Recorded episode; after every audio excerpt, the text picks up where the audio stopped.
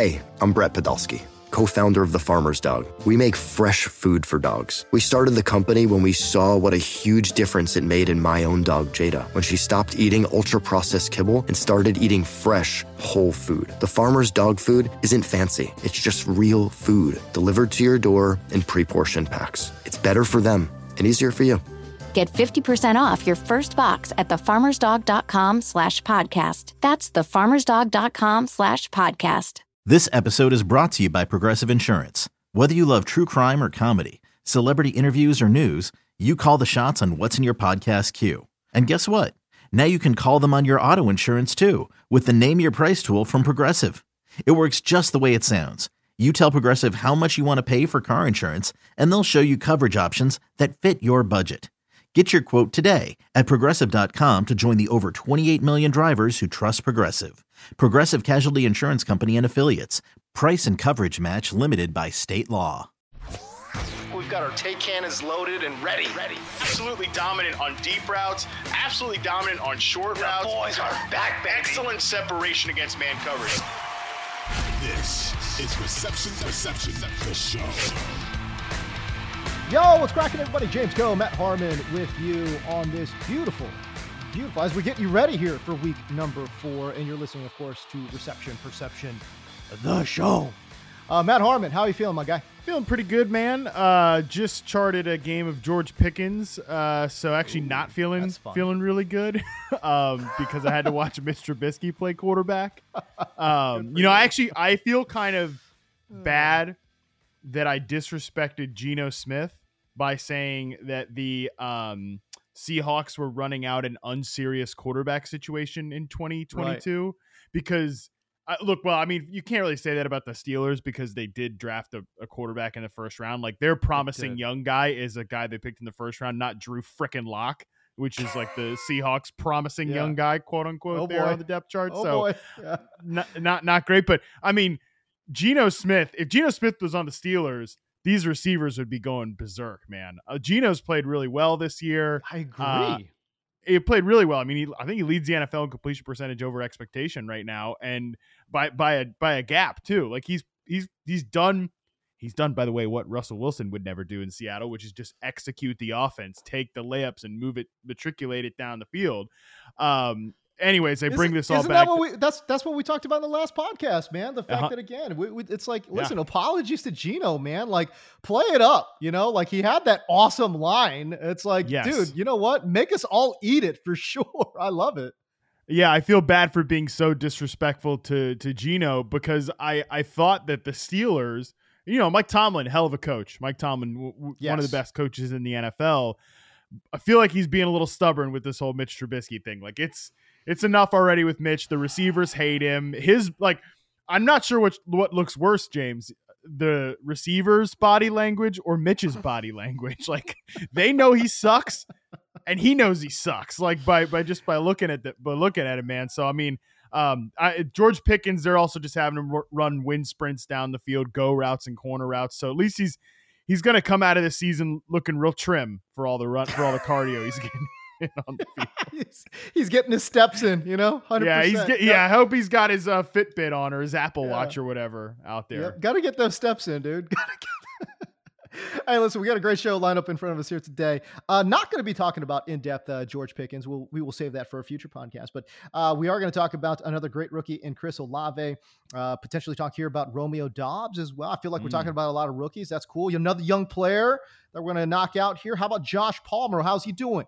Uh, for the LA Chargers. And then finally, speaking of this is all young players apparently, because we're going to be talking about Darnell Mooney as well. Is there any hope for Darnell Mooney moving forward? But can we start with the good? Uh, let's talk about there in New Orleans. Chris Olave exploded onto the scene there. Um, and we saw glimpses of this, right? And we were talking about this even last week. Hey, listen, when you're seeing that many air yards, you don't have to connect on that many of them to be highly productive. But Chris Olave is a, in my opinion, a, a, a great uh, downfield threat. And Jameis is the kind of player that will try to test uh, the deep boundaries. And and you know, I tell you what, Chris Olave looked pretty good. I think Chris Olave looks awesome. Um, I think he looks just like the player that um, that we thought he would be coming into the NFL, right? Like he was number one in success rate versus man and press coverage among the prospects started last year. Was a pro level route runner, and he was also um, the best downfield receiver among the guys uh, taken last year. Obviously, Jameson Williams, who we haven't seen yet, could certainly compete in that category as well because he's just got unbelievable play speed. But yeah, man, Olave looks great, and it, this is hilarious uh, about his his route chart through the first three weeks. Over mm-hmm. 54% of his routes have either been a nine post or corner or an out route. So like all wow. that, that talk about getting your steps in. Uh, talking about talking about getting your cardio in, but also actually, you know, having some production to go along with it. I mean, there are, I think I've said this on a few episodes, there is certainly a lot of prayer yards in those air yards for Chris Olave coming from Jameis Winston, but he is still connecting on them. And I, I think Olave just looks great. Right now, 71.4% success rate versus man through the first three weeks, 84.8 success rate versus zone, and an 80% success rate versus press. Those are wow. awesome, awesome numbers. And, you know, one of the criticisms of Chris Olave was uh, that he, you know, doesn't really deal with physical play well. I never personally saw that as a concern. I think the success rate versus press would show you that he can deal with physical coverage, um, certainly. So I think he looks like a number one receiver, and especially based on the way Michael Thomas has looked through the first three weeks, and he's also again dealing with injuries. Like I know, I, I don't think he looks I don't I don't think he looks good. Michael Thomas as a separator, certainly like not even close to um, his old standard. So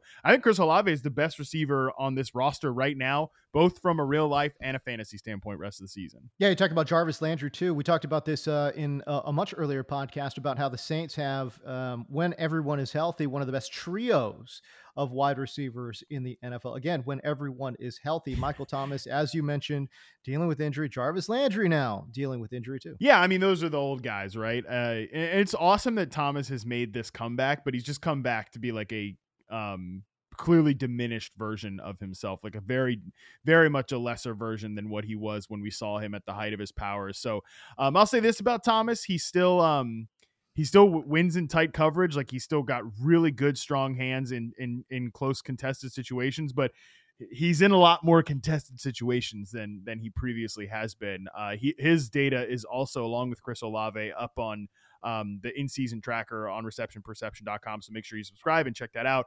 And it's just tough to square when you look at where Olave is right now mm-hmm. and where you look at Michael Thomas is right now. It's hard to say like that Thomas is it just is clear that Chris Olave is better.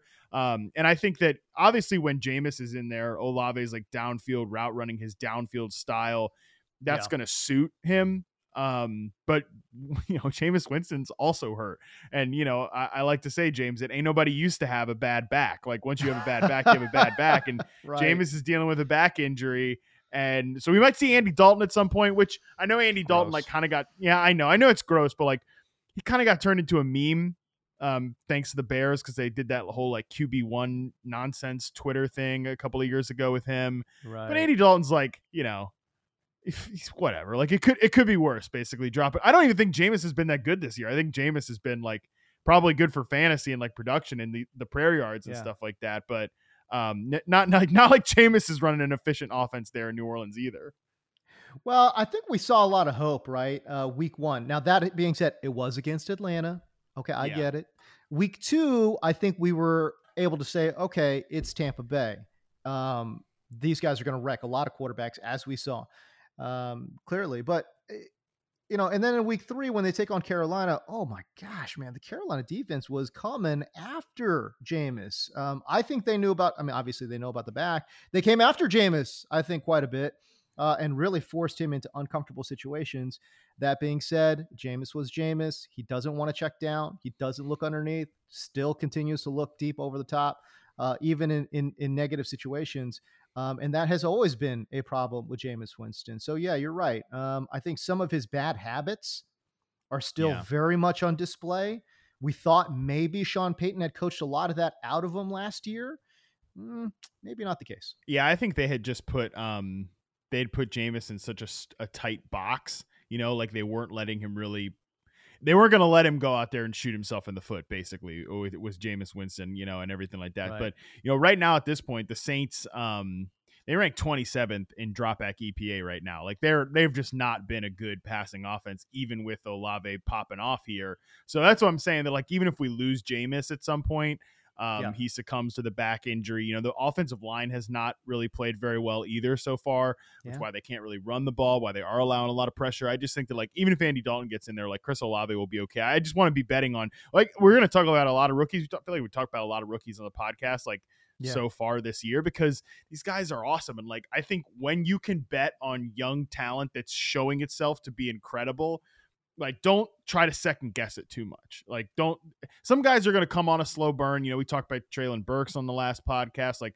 our yeah. guy Skyy Moore is certainly coming on a slow burn there in Kansas City. I'm not like going to write those players off forever, but when guys like Garrett Wilson go out and ball the f out, you know, like mm-hmm. believe it the believe it when you see it, right? So I think that Chris Olave is showing us that. So I want to keep like buying in on that talent and everything. Um, it just Saints are Saints are just a weird team because I think they they've really kind of lo- I think they've kind of lost this bet where um they've you know gone all in and like kicked the can down the road for so many years that right. um they're really hinging like if they're going to be a good team they're going to have to hinge on Jameis Winston being like the best version of himself and so far like what's the any what's mixed the, bag, also like mixed bag. mixed bag and also like Saints what what is the best version of Jameis Winston? Like, the best version of Jameis Winston is is what James? Like maybe the 17th best quarterback in the NFL. So I thought, I mean, it was kind of strange that it was just like a Jameis or bust operation, but I guess yeah. maybe that's not, and that's why they have Andy Dalton. It's just like when you really look at it, you're like, what? Like that was that was your plan this year was Winston and right. Yeah, I don't know, but whatever. We're getting away from the point, which is just that like Chris Olave is really good at football, and um, yeah, he's going to be good. Let me ask you a follow up question about Chris Olave. So the vast majority of his um, routes right now are deep downfield, right? So yeah.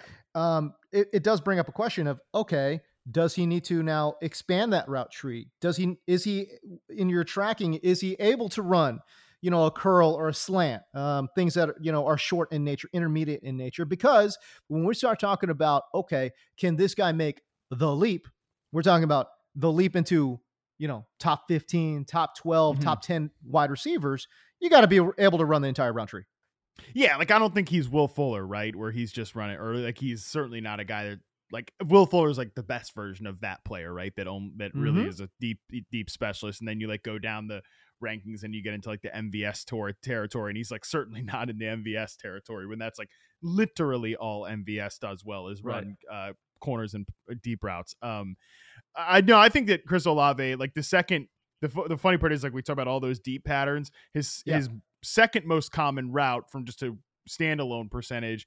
It's the nine route and then it's the, the the curl route. So he has run a lot of curl routes too.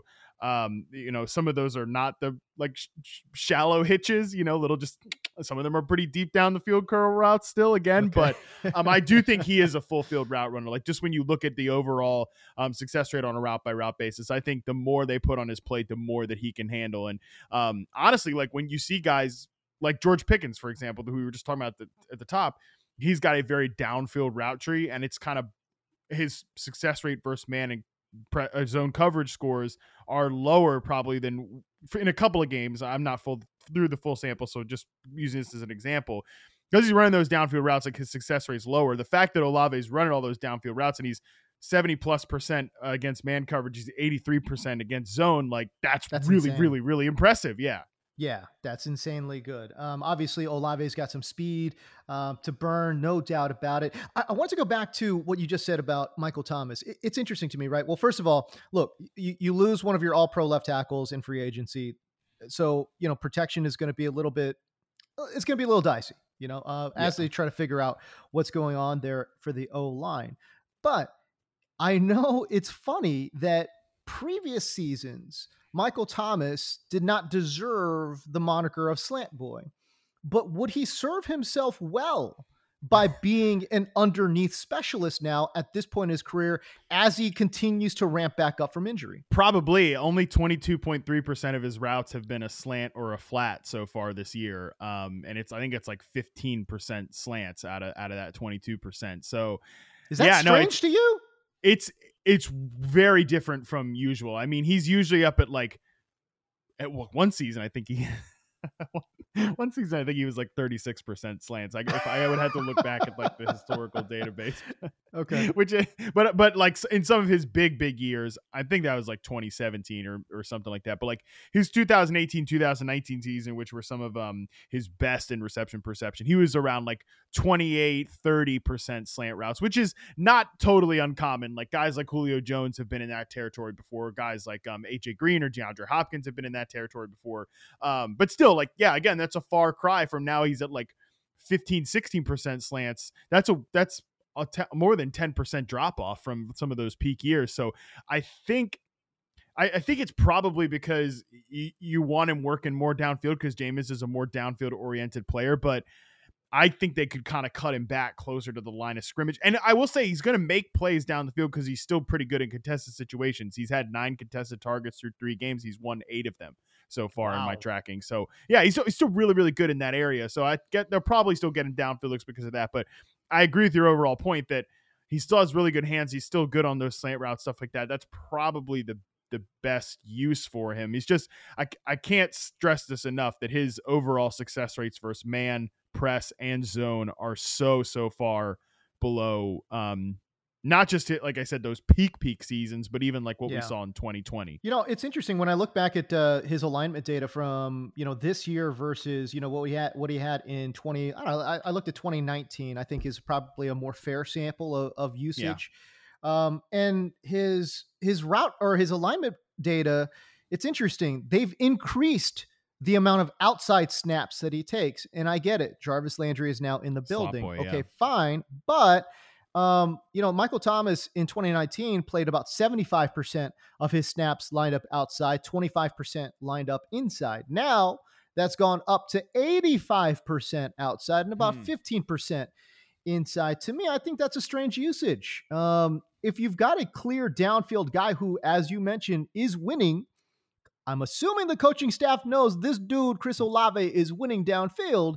Do we really need Michael Thomas running all of these outside routes as well? I guess I, I just I have some kind of like, you know, schematic questions there for the Saints. I think the the response to that would probably be also by the way, like Tre'Quan Smith that played a little bit in week three and he's hurt too. So just to add on to that, just remember that like that's another injury that they got going on there in the wide receiver room. But right. I, I think the Saints would probably say that because of Olave's like size and speed profile, you probably and they have been primarily using him at flanker. That's probably the position they want him to play. And Michael Thomas has historically you know, when he came into the NFL, he was kind of pegged as like the next Marques Colston, like a big slot receiver for the Saints, but he never really played that position because as soon as they traded Brandin Cooks, like they threw Michael, even the, the year that him and Cooks had together in New Orleans, Michael Thomas was always the X receiver. Like he was never the um, big slot guy. He always played that X receiver position because he's so good at beating press coverage and so good at getting off the line of scrimmage. Um, I think you could maybe ask that, James, that at this point, as you like maybe have him be more of a Larry Fitzgerald type. I always go back to Fitz as the guy who extended right. his career moving into that big slot receiver position. Um, you know, maybe this offensive coaching staff can ask themselves that question as Michael Thomas ages because I do think he is still like, like really good hands and stuff like that. Um, yeah. that you probably want him in those like layup target situations. The problem is just like you then you're not going to play Jarvis Landry at X because those would just be wasted no. routes. And and I think you you probably do still want to play maybe they could play Chris Olave at, at X receiver, but I think he's probably best suited as a flanker, even if he is so great against press coverage. So I don't know. That's a, that is an interesting question. I think that it would probably be better like if, if we get a headline that oh Michael Thomas is going to play more slot receiver, yeah. um, that would probably be good for him. But it might also take like it might take him an off season to kind of get that down, you know. So I, I don't know. I just we're still a little bit in the wilderness with Michael Thomas. I think. Yeah, look, I'm just kind of spitballing here, but I, I, don't know. To me, it seems like okay. Why don't we slide Olave to the X? Why don't we have Jarvis play a little flanker because he played a lot of flanker in Cleveland too. Um, and then and then again, just have Michael Thomas get just keep the chains moving. Like, listen, for I know he hates the moniker, but golly, he is so good on those yeah, slant know, routes. I know, I know. He's yeah. so good. Like, yeah. and you just run those slant routes from the from the slot who's really going to, I mean, who is going to be able to stop that? You keep the chains moving, you keep the offense moving, and you give yourself positive down and distance so that Jameis doesn't shoot himself in the foot. You know what I'm saying? So I don't know. Um, I'm just spitballing here. Look, these guys in the NFL, obviously, they know a hell of a lot more than I do. I'm just spitballing here.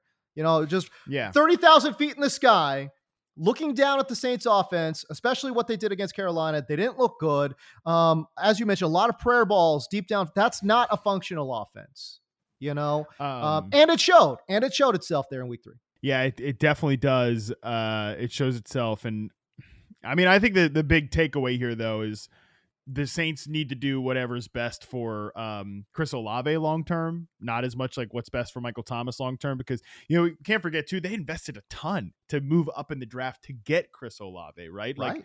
Yeah. They've nailed this player evaluation, and he is, I think, going to be like. There's a chance he's just the best offensive player on the Saints. Period. If like Alvin Kamara doesn't turn things around, like Kamara looks like he's lost a step through the first three weeks of the season. So, um, which again, also by the way, not great that like the Saints have bet that we'll get the best version of Michael Thomas when he comes back, and we'll get the best version of Alvin Kamara when he comes back, and like it looks like they've swung and missed on both of those. So then it's just Whoops. Chris Olave and Chris, Chris Olave and the prayer prayer circle there with the prayer oh yards boy. and stuff like that. Oh so um, yeah, I mean we'll see, man. I, I just the, the main take here is Chris Olave looks like he's balling. He should be yeah. the best. He's the best player on the offense right now.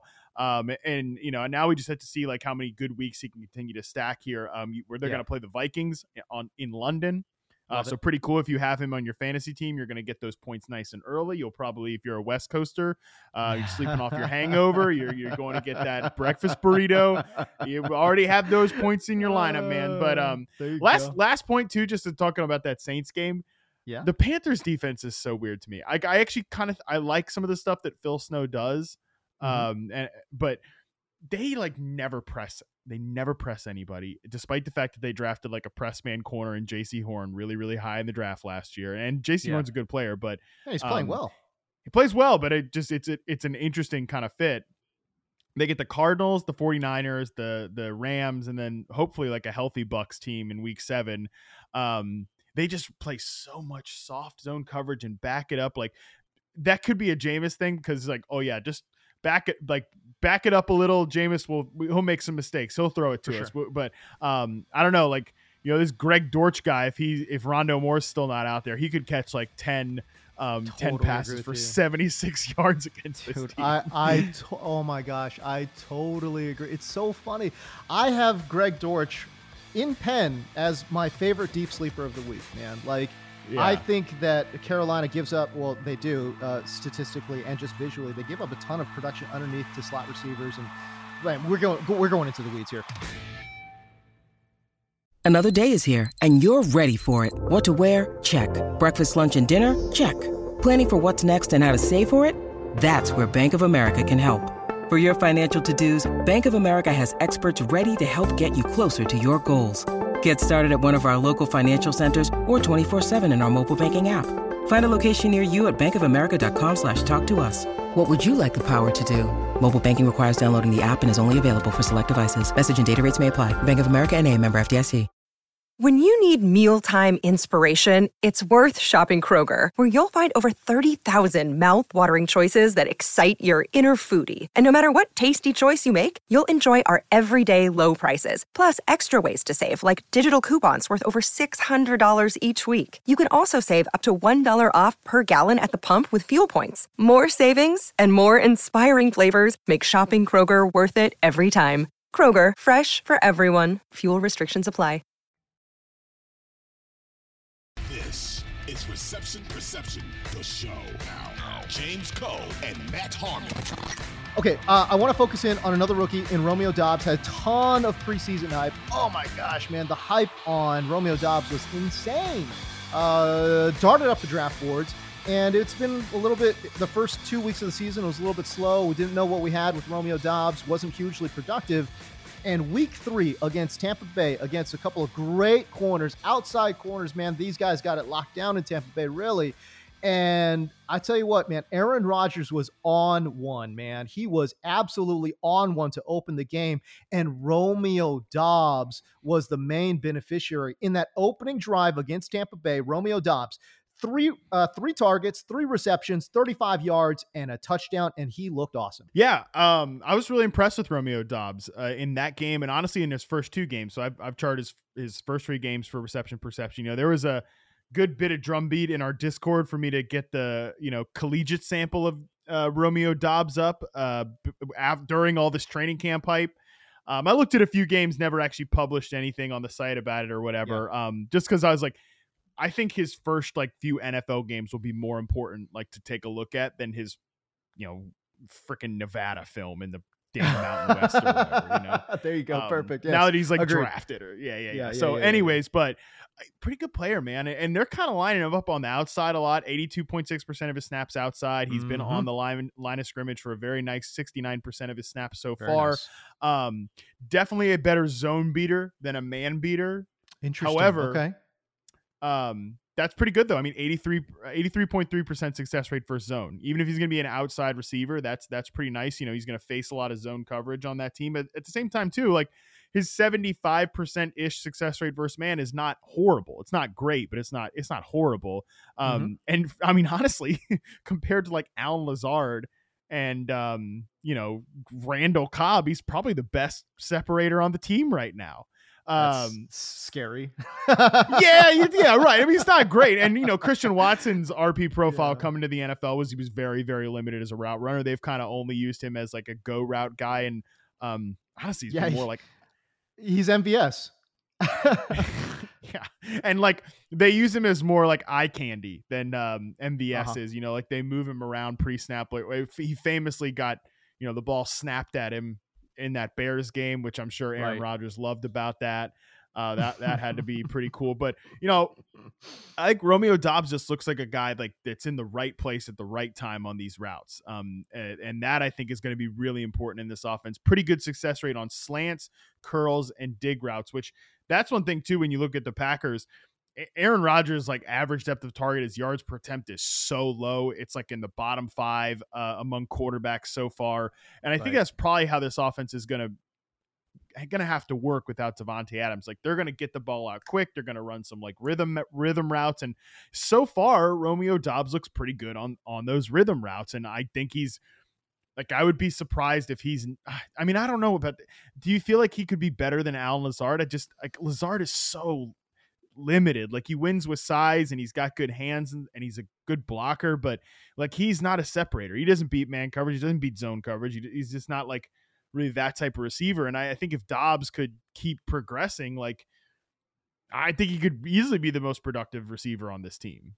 Yeah, I would agree with that. I, I think what I like about Lazard, first of all, if Doubs comes through and becomes a reliable X receiver for them, um, again, I don't know, man. Like, I don't see enough from Doubs to say, oh my God, he's the second coming. Yeah, like, he's going to fill that, like, Davante role. I just think he looks like a very, like, solid player. You yep, know what I'm saying? Yep. yep. Um, he's like, to me, he looks like, ah, gosh, I don't know. I don't even know if this is fair, but like, I, I get like Tee Higgins vibes with him, oh, that's, you know? You are so disrespectful to Tee Higgins, but. Why? Um, is T- yeah, come I mean, on. I mean, I just said Tee Higgins is a very good player. Is that disrespectful? Yeah, because I think Tee Higgins is way better than just like a, a good player or whatever. But oh, I, okay. I, somebody somebody asked me in the Discord for a player comparison, and like, okay, I, I what about like Robert Woods? I mean, he's bigger um, than Ro- he's bigger than Robert yeah. Woods. But and Robert um, and, and, and our friend Bobby Trees, man, like he's a little bit more inside outside too. You know what I mean? Like yeah, yeah, yeah. Doubs has played almost exclusively outside. Like he's yes, like 85, as you mentioned, like 82, 85 percent um, outside. So I don't know. Um, I feel like Bobby Trees has got that versatility inside out. You know what?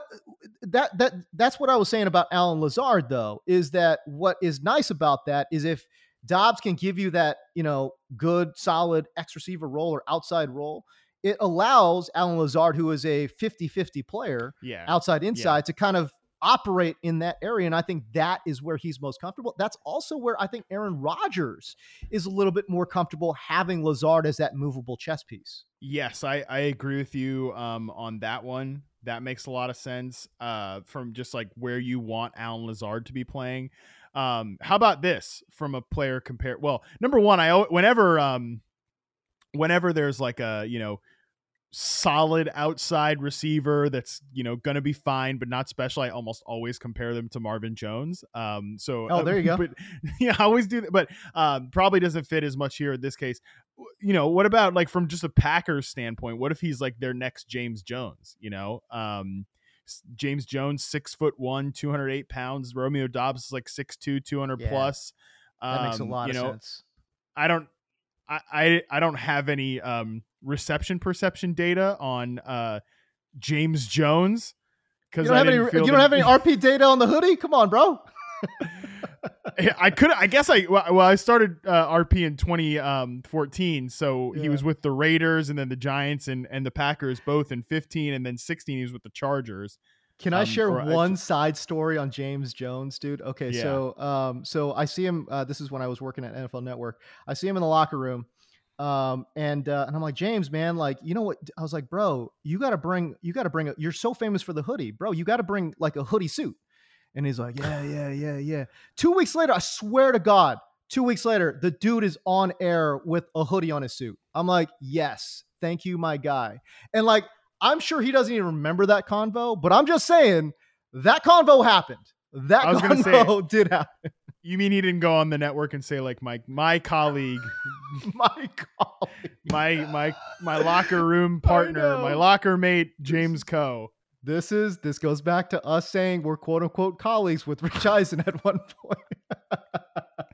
A couple of n- knuckleheads. Uh, um, yep, pod- exactly. Oh podcasting out of a closet or wherever we were, were shunned Oh to my several God. times. Yeah, we were in Uh. a straight up like like random backup conference room. Oh my lord. Anyways, What whatever. Me- The good old days, James. Um, but I yeah, the hell are we talking about? Yeah, uh, Romeo Doubs. I think could Yeah, be Romeo like a, a James Jones type of player for this team. You know, James that. Jones is just a guy that Aaron Rodgers really, really trusted. Um, you know, was a guy that he just just liked him, right? He brought him back Yeah. to the team after he got cut by all these other stupid teams and stuff like that. So And was still um, productive. and was really still productive. So I feel like Doubs crazy. is a guy that like he shouldn't be on any waiver wires anymore. Like he should be 100% No. rostered. And he should Yeah. he might be like a guy that like I said I think there's a pretty good chance he's the best I definitely think he's the best separator on the team right now. And I also think there's a chance that he could be the best fantasy receiver on this team. It's just a matter of like I think Allen Lazard is probably going to fall ass backwards into like eight or nine touchdowns, and you know we'll see if Romeo Doubs can do the same. I will say too about Doubs, it might just be because of the, this offense and the way they call plays, but he's in space a lot. Like he's in eh, like out in the open field a lot because he gets open and then he's he's able to run after the catch a lot. So there should be a lot of run after catch opportunities for Romeo Doubs, even if he's just a pure outside guy. Yeah, it was interesting. Um, like I said, I thought Rodgers looked amazing. That first drive cooled off the rest of the game. Um, but yeah, uh, Doubs, what was it? Uh, 35 yards on that opening drive, on the Wow. opening drive alone, and then 38 the rest of the game, right? So, um, but yeah, it's But will those say are the this. scripted plays, right? Like that's when when Mhm. offensive play callers come in with a with a script of plays, and that means that again, injuries aside, um, injuries aside, like that they had scripted those plays and and re- like I'm watching that and like Romeo Doubs is the first read on those plays and you know they have a lot of injuries right like they're without Sammy Watkins by the way like Sammy Watkins did not look good in the first few games he looks like he's what like- was he looks so hefty? What is going I- on? dude i was i didn't want to say i almost just stopped myself from saying it but i was like sammy looks like like thick on the like his thighs look bulging like, know. is he trying to get you know bulked up to be like Deebo or or no but i mean he, I, no, I don't think so. I mean, I mean, Like- like, I'm like Sammy, your whole game is speed, dog. Like, what are you doing? Like, uh, you can't be bulked. I it's, the thing is, it's not even wintertime in Green Bay yet. You know, like you Yeah, want to pack on some lbs for the for the cold. All right, cool. You know, but like, seriously come on, man. like i'm not i'm not i'm not out here to like body shame professional athletes and and usually like weight stuff i'm, I'm not going to be a part of like i was not on the fat lenny uh bandwagon in this, this Uh-huh. off season like i was just struck by i was like that doesn't look like sammy watkins like i don't know so anyways yeah he's he's out of the mix I don't Yeah. think he'll come back to a role even when he comes off IR, you know, and, and I think like Romeo Doubs is here to stay. I mean, you just look at Romeo Doubs. You talk about reliability. I mean, the guy's got an 87.5% catch rate right now. He's caught 14 of 16 passes thrown his way. He's Yeah. catching everything. hands. man. He's catching Yeah. everything. Um, so it's certainly intriguing there uh, for Doubs, and of course, he's still playing with Aaron Rodgers. That all works out. That all that checks all the boxes. you know what I Yeah, that's what you So, want, right? let it go, man. Let it go. Romeo Doubs, um, I agree with you. I think he might be the most productive uh, Packers receiver in 2022. Mother's Day is around the corner. Find the perfect gift for the mom in your life with a stunning piece of jewelry from Blue Nile. From timeless pearls to dazzling gemstones, Blue Nile has something she'll adore. Need it fast? Most items can ship overnight. Plus, enjoy guaranteed free shipping and returns. Don't miss our special Mother's Day deals. Save big on the season's most beautiful trends. For a limited time, get up to 50% off by going to Bluenile.com. That's Bluenile.com.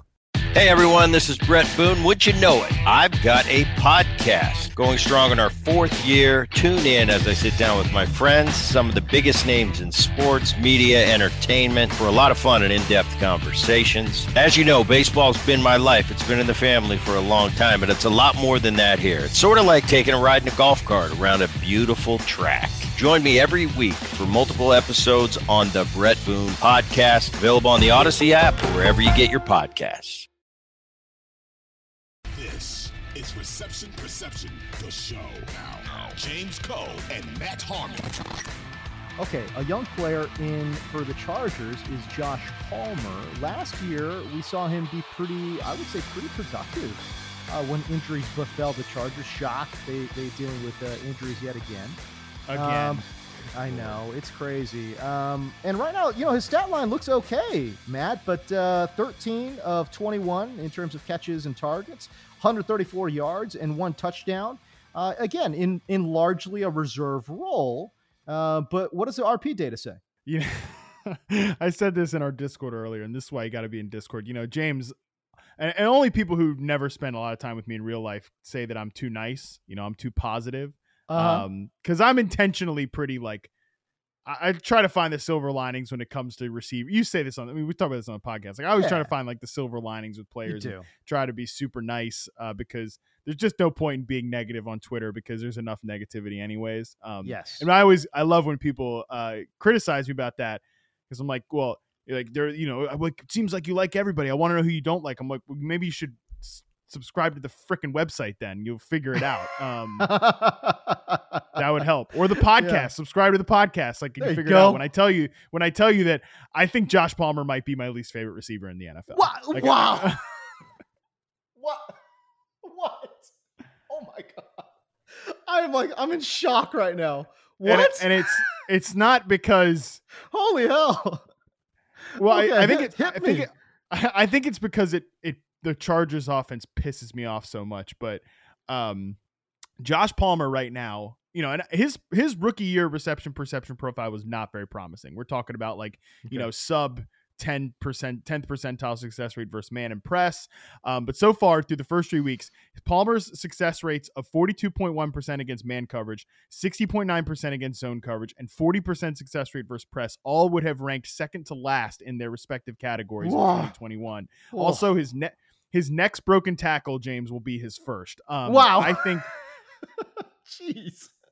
and again Okay. it's it's not it's not uh it's it's again it's not so much against Josh Palmer as a player it's that the chart it, I think his his skill set exacerbates the problems for the Chargers offense you know Justin Herbert right now ranks like it, just in terms of like guys that have started the entire year he he's been like the fifth like fifth slowest um average time to throw so he's holding on to the ball for a long time against an offensive line that's now got a lot of injuries and he's 26th in air yards per pass attempt 26.6 air yards per pass attempt because nobody on this offense gets open when Keenan Allen's Mm. not out there. You know, Mike Williams is a really really good receiver, but we know Mike Williams is like a league average separator and a great Yeah. contested catch receiver. And Josh Palmer isn't even a league average separator, and he's not and like doesn't win with and there's no speed on this team.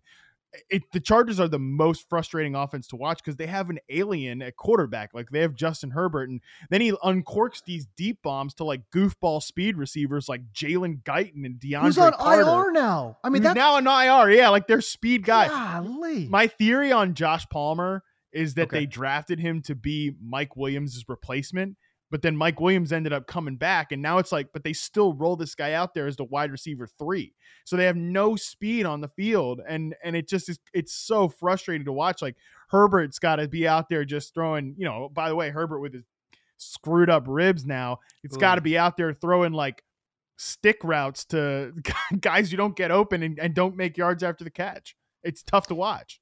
Uh, I just feel like this. I I agree with you 100 percent in that this team desperately needs speed, and they are going to miss Jalen Guyton a lot.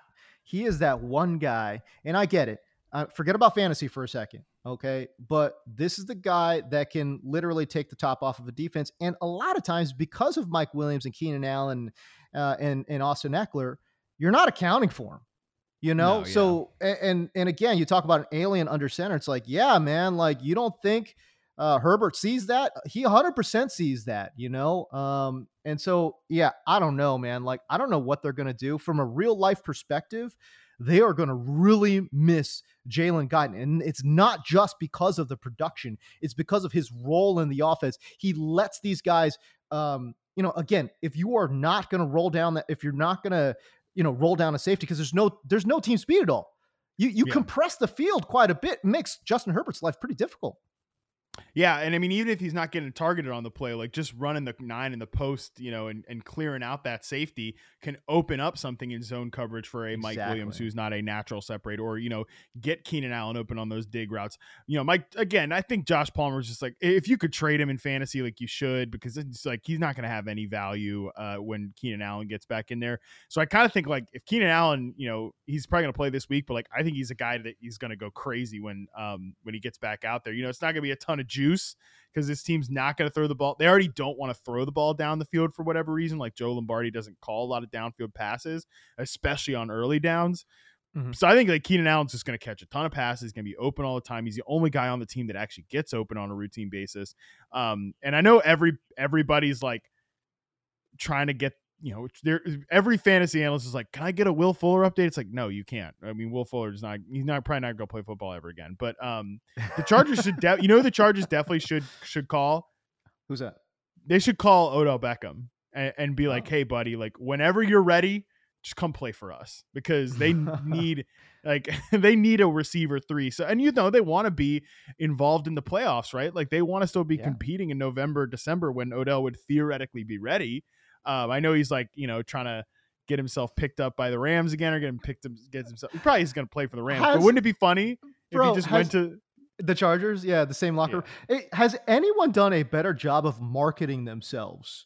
While they are injured, than Odell Beckham. He's everywhere, dude. He's on like he's know, when yeah, when the so and, and, and he's always around contenders too. Like that's what's so yeah. fun. Oh, right? of course. Like, yeah. Well, he's not gonna come in and be like, hey um, texans what's going on? Yo he's like he's like dapping up the bills you know? It's like he's dapping up the bucks. He's dapping up the rams of course. It's like anyone who's a contender he's there you know? Like right. i'm just well, like man. I mean shoot the bills don't need him. The rams actually the rams might actually they could they might they might need him. Um oh they desperately need him they they need like a they need somebody that's not Ben Skowronek, you know, and they need somebody who's not Tutu Atwell blowing away like Robinson might, you know, you know, we'll see.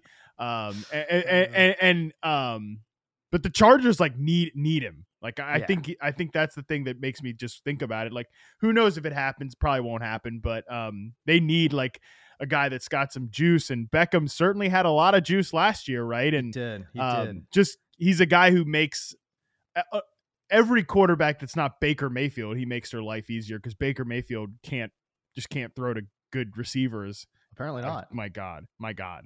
You know the Panthers. you know the Panthers, James, rank first in pace of play, but thirty first in plays run. Like they're they're they're in a real hurry to get off How the field. How do you do that? Somebody said it to me this morning. It's like the Chip Kelly Eagles. Like you remember when they used to have those stupid yeah, like yeah, yeah, yeah. clock graphics on Monday night, Sunday night football. Whenever Chip in his first year was there, um, yeah, they're just, they're in a real hurry to go three and out. Man, the Panthers are in yeah. a real hurry to go three three and out. It was like a, it was a fast break offense, but except they couldn't break. Yeah, exactly. So, um, no, that's uh, that's interesting. Wow, I was not expecting the Josh Palmer heater. Oh my gosh, that like literally stunned me to my core. I mean, because here's the thing, he's somewhat productive. Um, and yeah. I think I think using the RP data, I think you can now attribute a lot of that to the quarterback. Okay, that that jives. Okay, that makes sense. Um, but I I think the reason I'm like stunned by it though is because there's a lot of football evaluators, man, that had some nice things to say about Josh Palmer. So I, I am a little bit um, I'm a little bit stunned. I'm not to lie to you. That's interesting. Yeah, he just does. He just doesn't get open. I mean, he's probably an all right contested catch receiver. He just does. He just does not get open. And I, okay. I think the pro. I think it's a, the again the bigger problem is like if Mike Williams had gone elsewhere and they had Josh Palmer, you know, Keenan Allen, and then like a speed receiver, it okay. probably wouldn't be as the Palmer thing probably wouldn't make me want to like rip my beard hair out. But um but because uh, I can't rip the, I can't rip my real hair out, there's not enough left. Uh, but I I uh, I probably should reevaluate everything I just said. But the point here is. Um, the point here is like if it was yeah. but now that it's like Mike Williams who's not really a separation based receiver, Josh Palmer yeah. who's not really an anything based receiver, and then you know Gerald Everett is like their best yards after catch player right now. Like that's it's just a it's a bad bad collection of players together. Oh man, that is unfortunate. Um, according to your data from last year, Josh Palmer on the nine route uh, ranked 52nd, I think, out of 56 uh, players. So that is not good. At 36.4. No yeah, no speed. Um, yeah, and I'm not. I'm obviously seeing a lot of red on his on his route chart as well, which is not ideal. That is not ideal. Um, all right. Speaking of a player that is struggling right now, how about Darnell Mooney, man? Like, what is going on? There in Chicago. Is there any hope for a rebound? Darnell Mooney, my dude, has seen 11 targets total. This was a shocking stat for me. Is that he had a grand total of four yards total after two weeks? Four yards total. He had negative four yards in week number two. That is disgusting. This guy is supposed to be a number one wide receiver for the Chicago Bears. I get that they don't got a great offense. Offensive line is a problem. Justin Fields still developing. And Darnell Mooney, to me, does not really profile as a true number one. Doesn't matter. Um, at the end of the day, he is the number one receiver on that Chicago Bears team. He's seen 11 total targets. What in good, like what is happening there uh, in Chicago, dude? Let me read you the the bottom five quarterbacks who have dropped back at least 10 plus times in overall dropbacks this year. Dak Prescott, 31. Trey Lance, 37. Jimmy Garoppolo, 55. Justin Fields, 66. Cooper Rush, 78.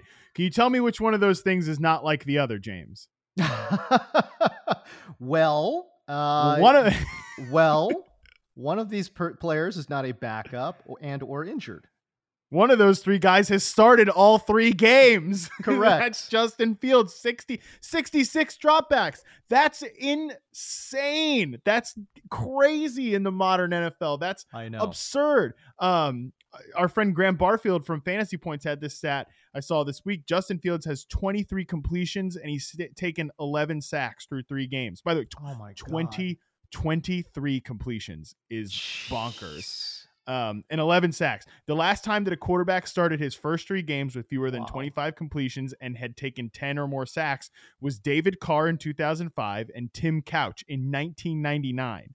That was the last guy to do it before Derek Carr.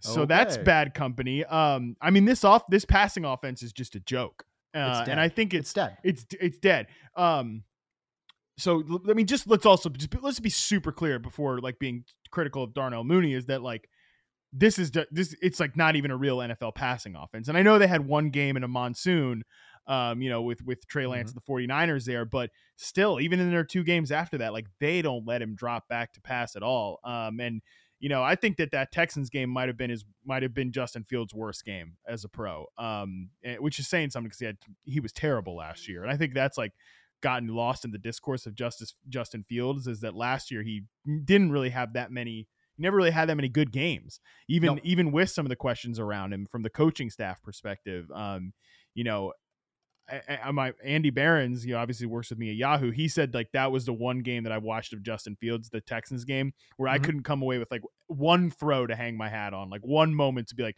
"That's hey, that was a great moment that I." So I just don't think Justin Fields is very good, like period, right now. And I mean, the environment does absolutely suck. Like 66 dropbacks is just crazy, but I mean, Fields is not showing a lot, man. I mean, he's like even when you just isolate, like when you just look at him, you know, from just an individual standpoint, not even within the context of his offense, he's he's he's not showing a lot of promise. I mean, I'm I'm looking at it right now um, from like a completion percentage over expectation. He's he's second to last in the league at minus uh 16.1% completion over expectation.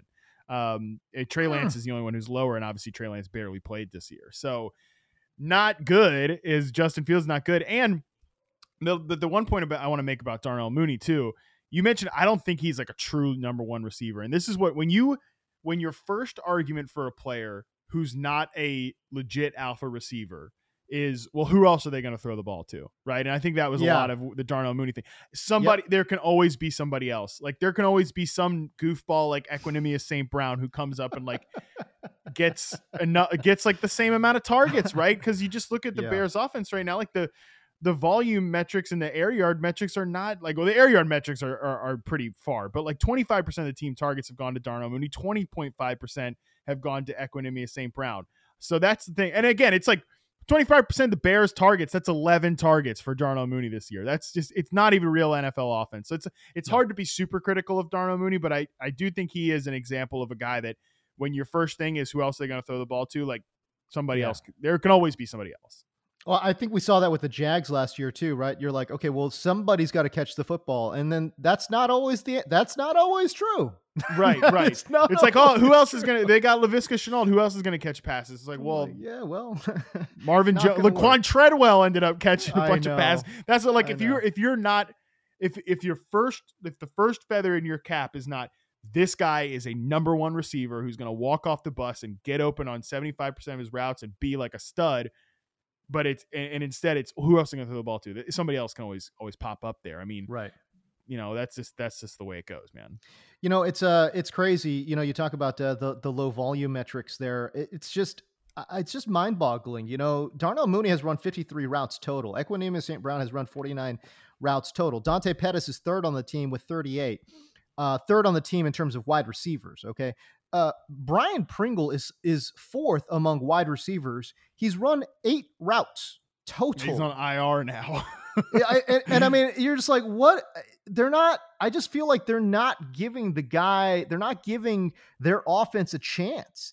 Um, to put that in perspective, in terms of routes run, Stefon Diggs has more routes run than Darnell Mooney and Equanimeous St. Brown combined. That can't happen I, I mean, that just can't happen. I, I, don't. I really don't understand what's going on uh, with Matt Eberflus um, and Luke Getsy. Like, what? I don't. I mean, look. And we did this last, and we did this in the last episode. We're we're we're shitting on a bunch of these teams that are winning games, and like I yeah, know I the Bears it. are two and one. Yeah, I know, but but come on, like there's a difference between like okay, the Vikings need to get the ball to Justin Jefferson. Well, no, they don't because they won that game. Like, but there then there's what the what the Bears are doing. Okay, and like um, yeah, that's different. It's different. It's different. And you know it's going to catch up. Like this can't. I'm sorry, but in today's NFL, you can't win games like this. It's it's like yeah, you're two and one. Okay, fine. But you played the Texans and you played the Niners in in with Noah's Ark running around at midfield. You know, like come on. It's like you you can't win in today's NFL this way. It's just not possible. We know the other shoe is we know the other shoe was going to drop. Like it's so obvious, you know? Um, I mean, you have to be a real hard, you have to be Adam Rank to say, listen, the Bears can keep doing it. It's like, no, they can't. It's impossible. You never it's literally impossible. Rank. and I love listen, listen, I love Adam Rank. I don't want anyone yeah. to go at tweet yeah. Adam Rank. Uh, yeah. Like that's my dog. Like like Adam Rank is my boy. Like I love him to death. Um, but that being said, come on, he's a huge you know, he Bears sees homer. life. It's he's cool. he sees life through his uh, blue and orange colored glasses, which is know, cool. And, well, I love him for it. I love him for it. But come on, let's be real. Okay, so but let, let me hyper focus in on Darnell Mooney though. Okay, 50-50, he plays wide slot, right? So they split him up. To me, I think that's a little bit strange to me, Matt, and talk me through this because that's what they did last year with Darnell Mooney. Very similar usage. I don't know. Like I thought Getsy was going to come in. I thought Matt Eberflus was going to come in. I thought we were going to see some some juice in this offense. And for whatever reason, they're doing a lot of the same damn things they did last year. Like for example, you look at Khalil Herbert, and you're and it's like, yo, when he was in relief for David Montgomery last or last year, he looked awesome. He looked way better than David Montgomery. Okay, so I'm thinking, all right, well, David Montgomery, who cares? Like they're they're probably going to kick him to the no. Like they're still using David Montgomery and they're giving him a huge snap count share. They're not they're not sharing the ball 50-50. Um, and so Khalil Herbert comes in and just racks up huge yardage. Guess what? When David Montgomery comes back, I promise you this coaching staff is still going to go with David Montgomery for no damn reason whatsoever. I can't wrap my mind around what is going on there offensively, but from an individual standpoint, what do you see with Darnell Mooney? Well, I I do kind of disagree. I feel like Khalil Herbert could actually become the Bears' leading rusher. Um, so just because like this coaching staff actually in front office has no real attachment to David Montgomery, and it's his walk year. I know. Um, so I, I think there's a chance. The problem is Montgomery's just better in the pass game, in the pass, but they don't pass ball. I don't know. So um, Darnell Mooney ranks a cool 100th in terms of wide receivers and tight ends in routes run this year. He's run the same amount of routes as J- J- Jamison Crowder, who's like the wide receiver four for the Buffalo Bills. I mean, just that's what I'm saying, James. It's like, I, who gives a shit about where he lines up and where he's like any of this other stuff because mm-hmm. he's just not even playing in a real NFL offense. Like, okay, I, I don't know. I just I think he's a guy that's not not going to matter this year. Um, like you can dro- just drop him in fantasy, like because it, what's the point? Like honestly, what what's the upside here? They clearly you know cl- they clearly don't want Justin Fields to throw the ball ever, and Justin Fields ain't doing a lot of uh ain't doing a lot of convincing uh to, to, no. to change their mind. I know. It's it's just so weird. It's like a brand new season, brand new coaching staff, and for whatever reason, this offense still looks the same. Like what?